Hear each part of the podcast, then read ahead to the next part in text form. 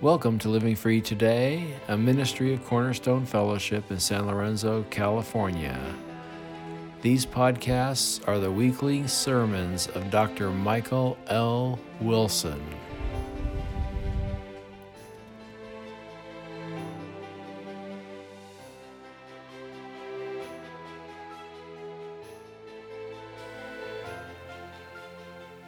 Please open your Bibles to Luke chapter 17.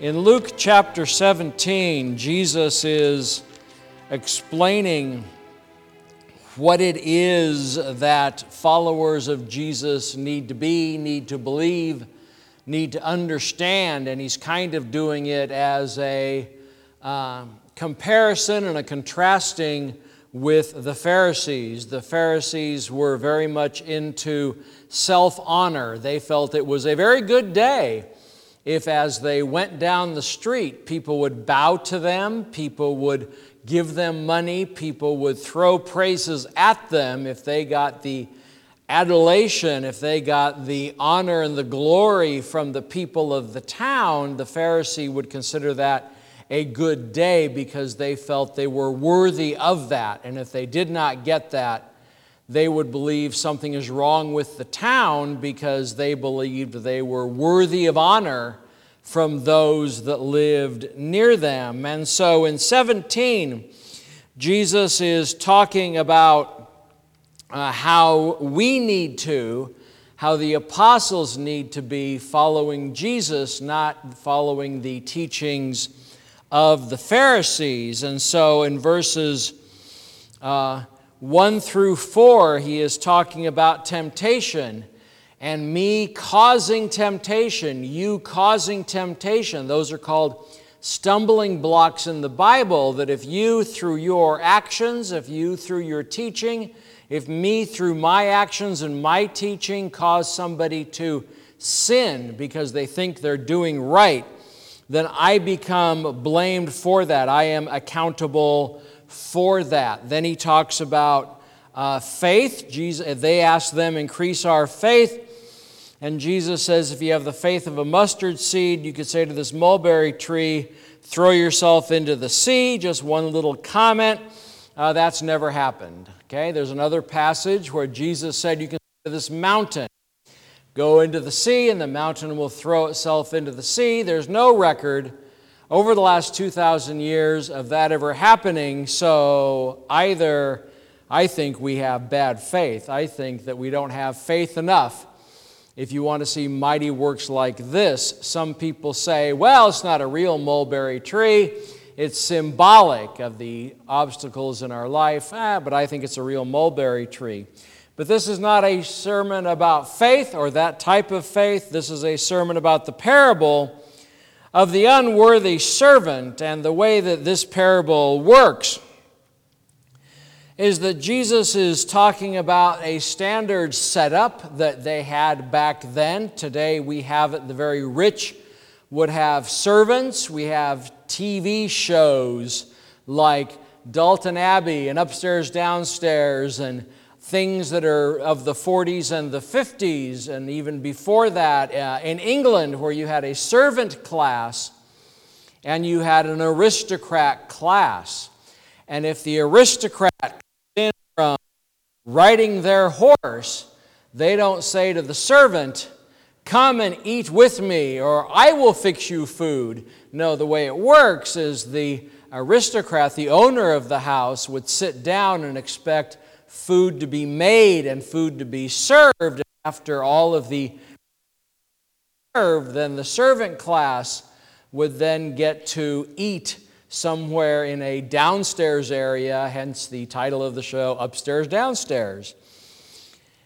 In this passage, the word for servant is actually doulos, D O U S, and this is a when we think of servant, we think it's kind of like a job, that if I am a servant in a house, I can quit. If I do not like my master, I can quit and I can go to another house. I can go somewhere else. I can do something else. I can work at McDonald's if I don't want to be a servant in a house. But doulos is more of a um, the ESV and the NIV will not use this word, but King James uses this word, ASV uses this word, and that word is slave.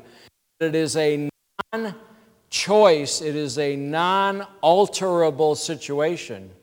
That when we are bought by Christ, and the way the Bible talks about it is we are bought by the blood of Christ. And if you can look at 1 Corinthians 6 20, it says, Do you know that your body is the temple of the Holy Spirit within you, whom you have from God? You are not your own.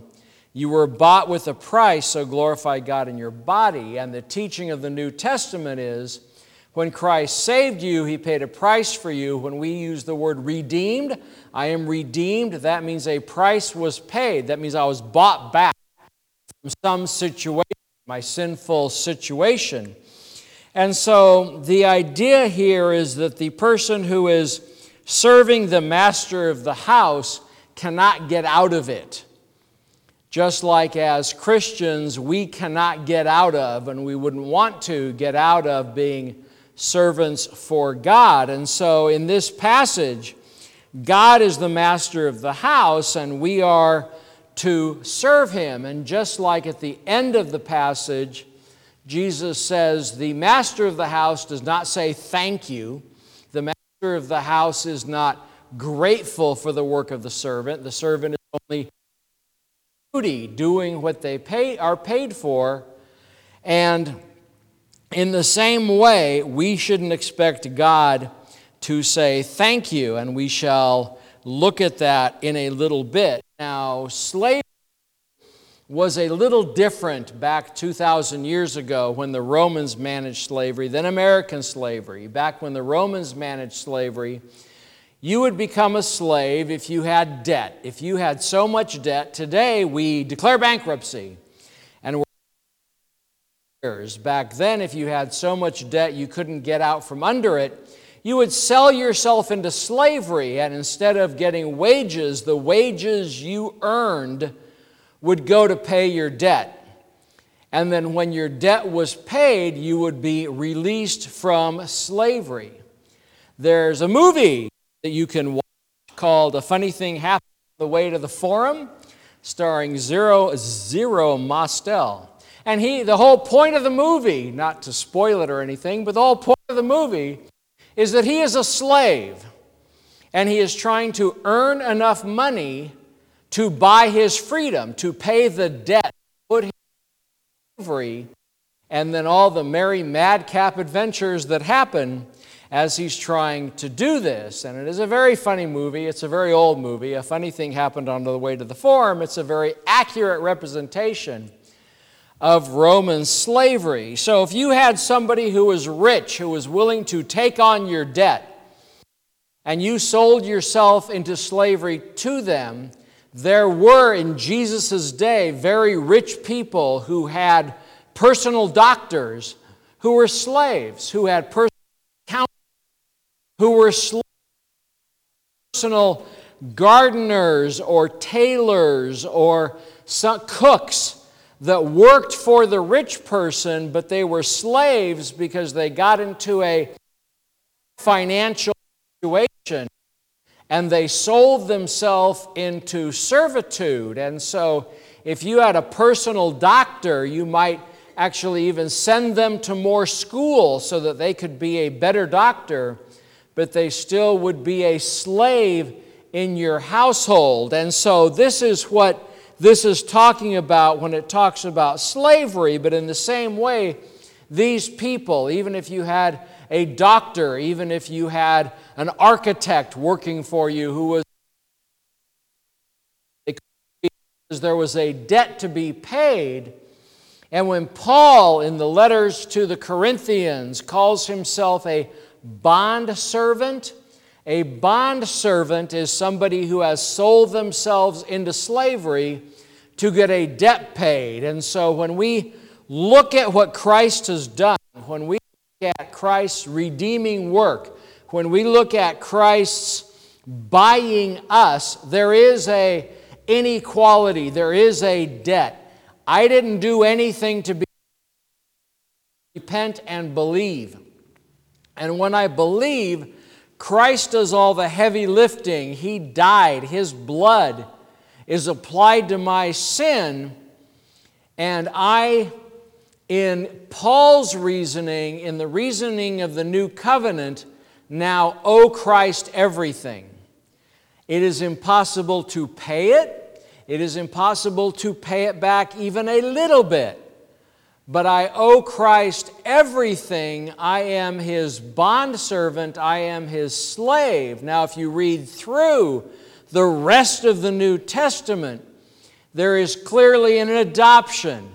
We are adopted by Christ. So we are also family. We are also called God's friend. God calls us friend. So it isn't a he hates us and puts us under his thumb sort of servitude. It is a servitude where the master loves the slave, where the master loves the servant, and we love God in return. And so, modern Christianity has a tendency to say that if you serve God, if you do things for God, God will shower you with goodness as a response to the good things you do. And this passage clearly says that God is under no obligation to say thank you for our basic service. So, what is our basic service? Well, we talked about it last week. There are four foundational activities that citizens of the kingdom of God will partake in, not to gain anything, not to manipulate God, not to cause God to appreciate us and they are church attendance, Bible study and Bible reading, prayer, and evangelism and sharing. Those are foundational. The rest of the Christian life grows out of that. And so, if this is our duty, and it says right there in verse 10 that these things are our duty, how do we manage this in today's busy, busy, busy life? And I have, I've been working on this question since mid I got out of the Air Force in April of 85. I got back in the lower 48 in June of 85 and very quickly got hired into tech companies. And the understanding how life works. If you're in the military, you know exactly what you're doing the next five minutes, the next five years if you stay there. They are very clear at presenting what you want, what you need to do. And if you don't know, there's always a bunch of people above you to tell you exactly what you're going to do. So I got out and I have civilian employment, and the the difficulty of the freedom to work how I wished to work and work on projects that I negotiate with my boss and do things like that was strange. Okay? It was difficult. And so I got into very early in getting out of the military, I got into uh, time management, project management, and task management. And in the 1990s, when I began studying in seminary and things like this to prepare to be a pastor, there were a series of articles based on this 7 through 10. And the point was that if you take this literally, if you take this as this is a foundational understanding of our relationship to God is that we are saved for service, we are saved for serving God and being servants of God. Then these articles said it's almost like, and he was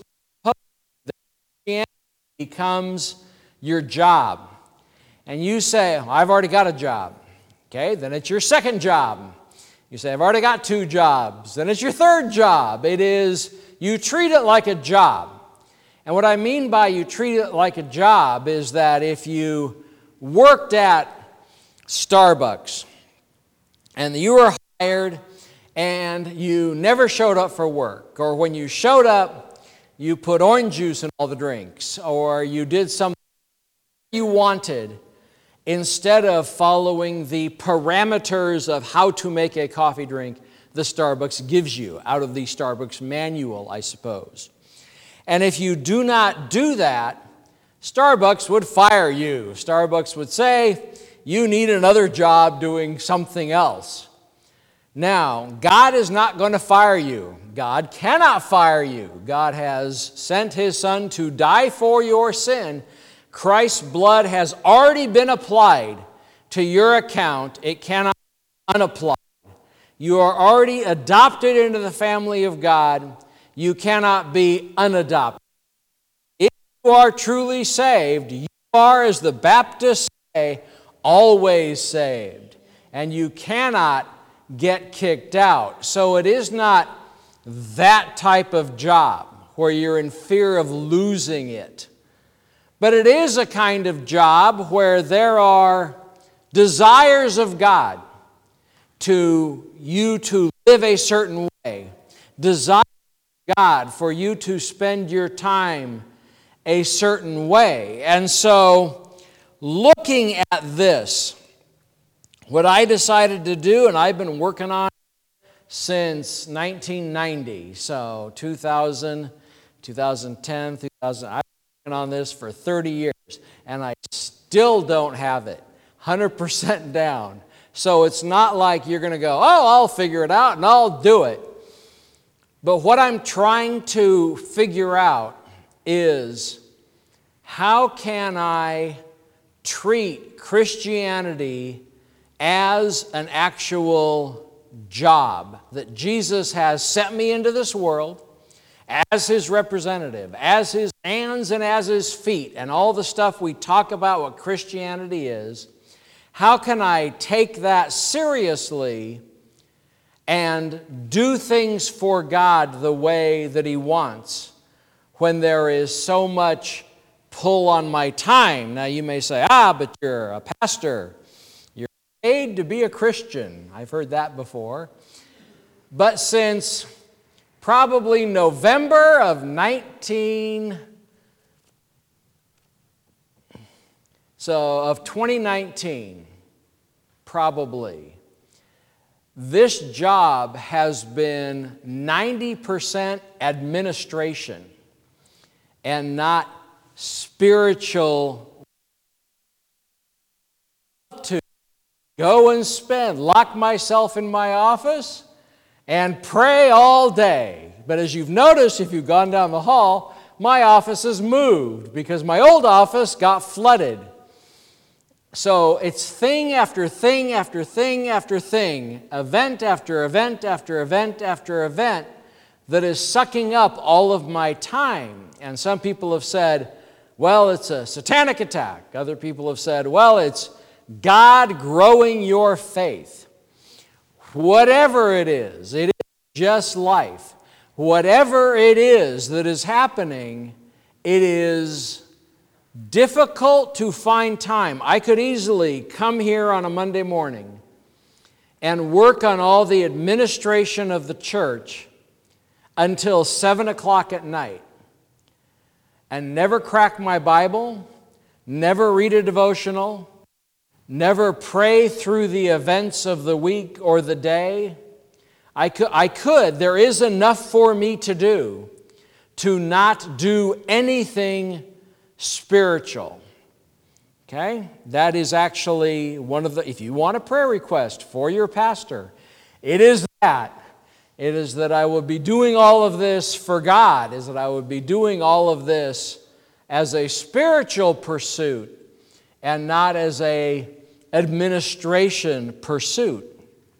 And so I have asked myself, so if this is supposed to be a job, if I am truly employed by God as his servant, as his slave, as his bondservant, how then would I spend my time? And I have made lists. I have talked before about how I live off of lists. You give me, know what to do.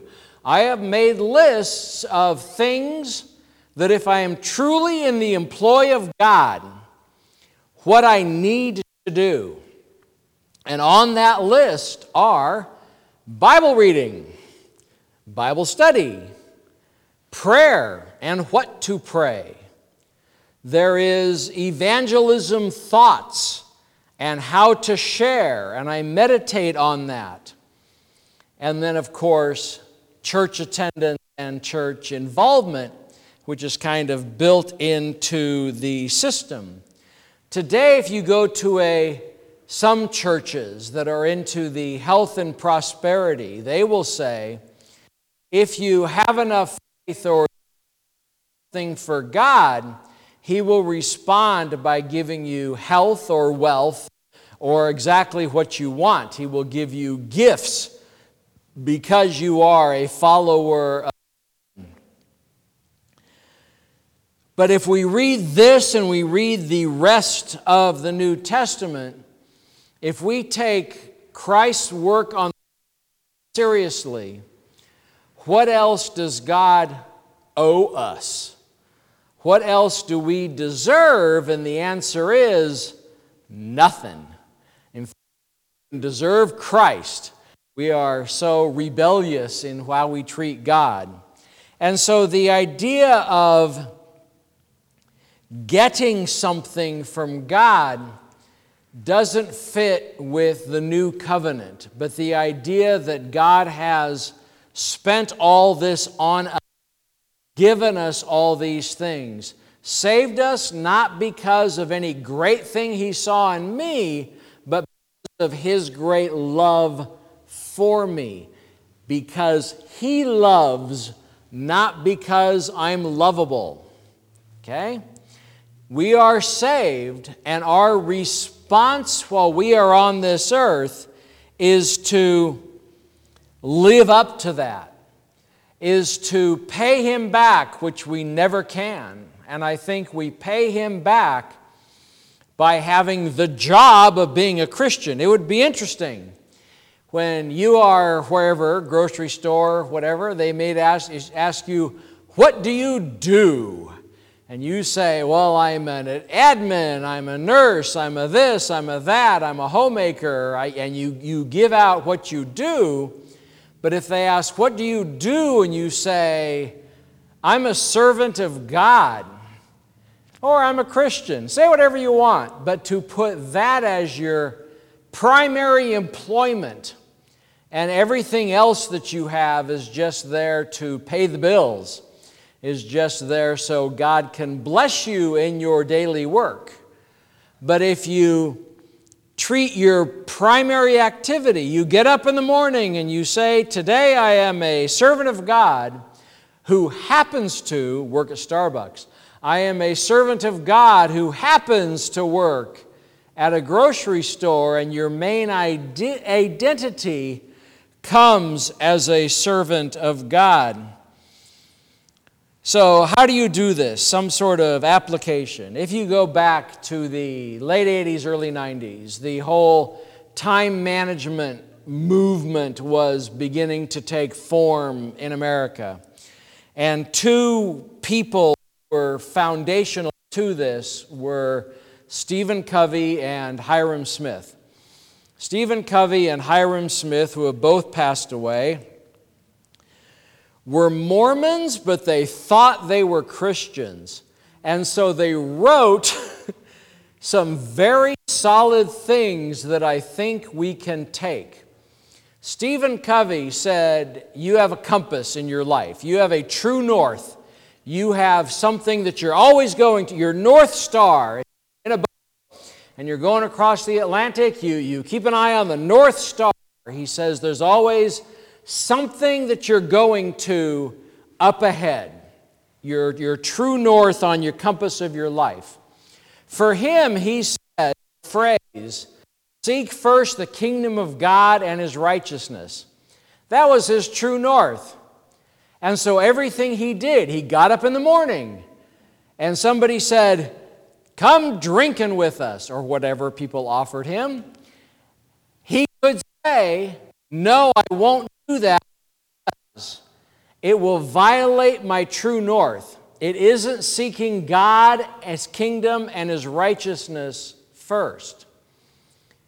And so he built a, a major company that's still around that taught people how to pick your true north, how to pick what's the most important to you. And you can pick anything, he said, but seeking first the kingdom of God and his righteousness is pretty good. You could pick that and that gives you an answer to every question you ask yourself What am I going to do next? What am I going to do this afternoon? What am I going to do this weekend? And I can ask myself, is what this is fulfill the question, am I seeking the kingdom of God and his righteousness? Hyrum Smith was much bigger, he said you need governing values in your life. You need to pick the 10 or 12 most important things that are in your life, and everything you do, you don't against your values govern your actions. And so if you have a value, uh, the Bible inerrant word of God, that is a value. You write that down. It is a governing value. Then everything you do today, tomorrow, next week, all the plans you make, you can actually compare it to that and say, does this support the idea that God's Word is inerrant and valuable and sharper than any two edged sword, and whatever else you want to say about the Bible? If the Bible is hyper valuable to me, that everything I do will at least somehow bring me closer to it. And so, in doing this, you can have a thousand things are offered to you every day. Some say a million things are offered to you every day, from the TV to Netflix to your phone to phone calls, to radio, to podcasts, to whatever, there's uh, everybody wants your attention. And you can build a mindset of you working for God primarily. And in doing that, I think it's easier to choose what you do and say, well, if I truly work for God, I wouldn't do that or I would do this instead. And it's a way for us to make choices and to get a direction where at the end of the week, at the end of the month, at the end of the year, you can actually look back and say, yeah, I actually have moved down the road of sanctification, of walking closer to God. I walk closer to God today than I did a year ago because of the choices I made, because of the things that I do, because I wake up in the morning and first and foremost, I work for God. And in working for God, I can be a better this, I can be a better that, I can make better choices, I can do better things. Every follower of Christ must spend time with Him every day. One way that I do it is that these things, these little phones, every, fo- every phone, every phone, even your little flip phones, have alarms. Okay? You can set every phone at 11 o'clock in the morning or whatever, pick a time, and your alarm says pray. And every morning at 11 o'clock, that thing goes off, and is your response, oh, I got to pray? Or if your response is, man, I'd rather watch TV. So these are choices that you can make, and you can put reminders, and you can put alarms, and you can put things into your technology to remind you to be a better servant of our Lord. We need to spend time with God every day because of all that He has done for us. Let us pray. Lord God Almighty, we do praise your name. We praise your name for this day. We praise your name for all the great things you have done for us. And I pray that we would make it a priority. We would prioritize our life to put you first. Lord, we thank you for all that you're doing and ask your blessing upon the remainder of this day. I pray that you would be with Janelle and I as we go on vacation and that you would give us a safe flight and safe driving. We ask all this through the blood of Christ. Amen.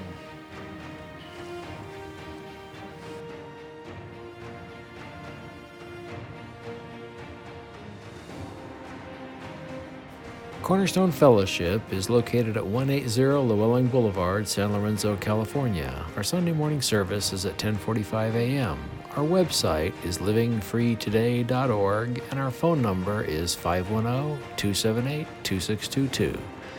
May God continue to bless you as you serve your King. God bless.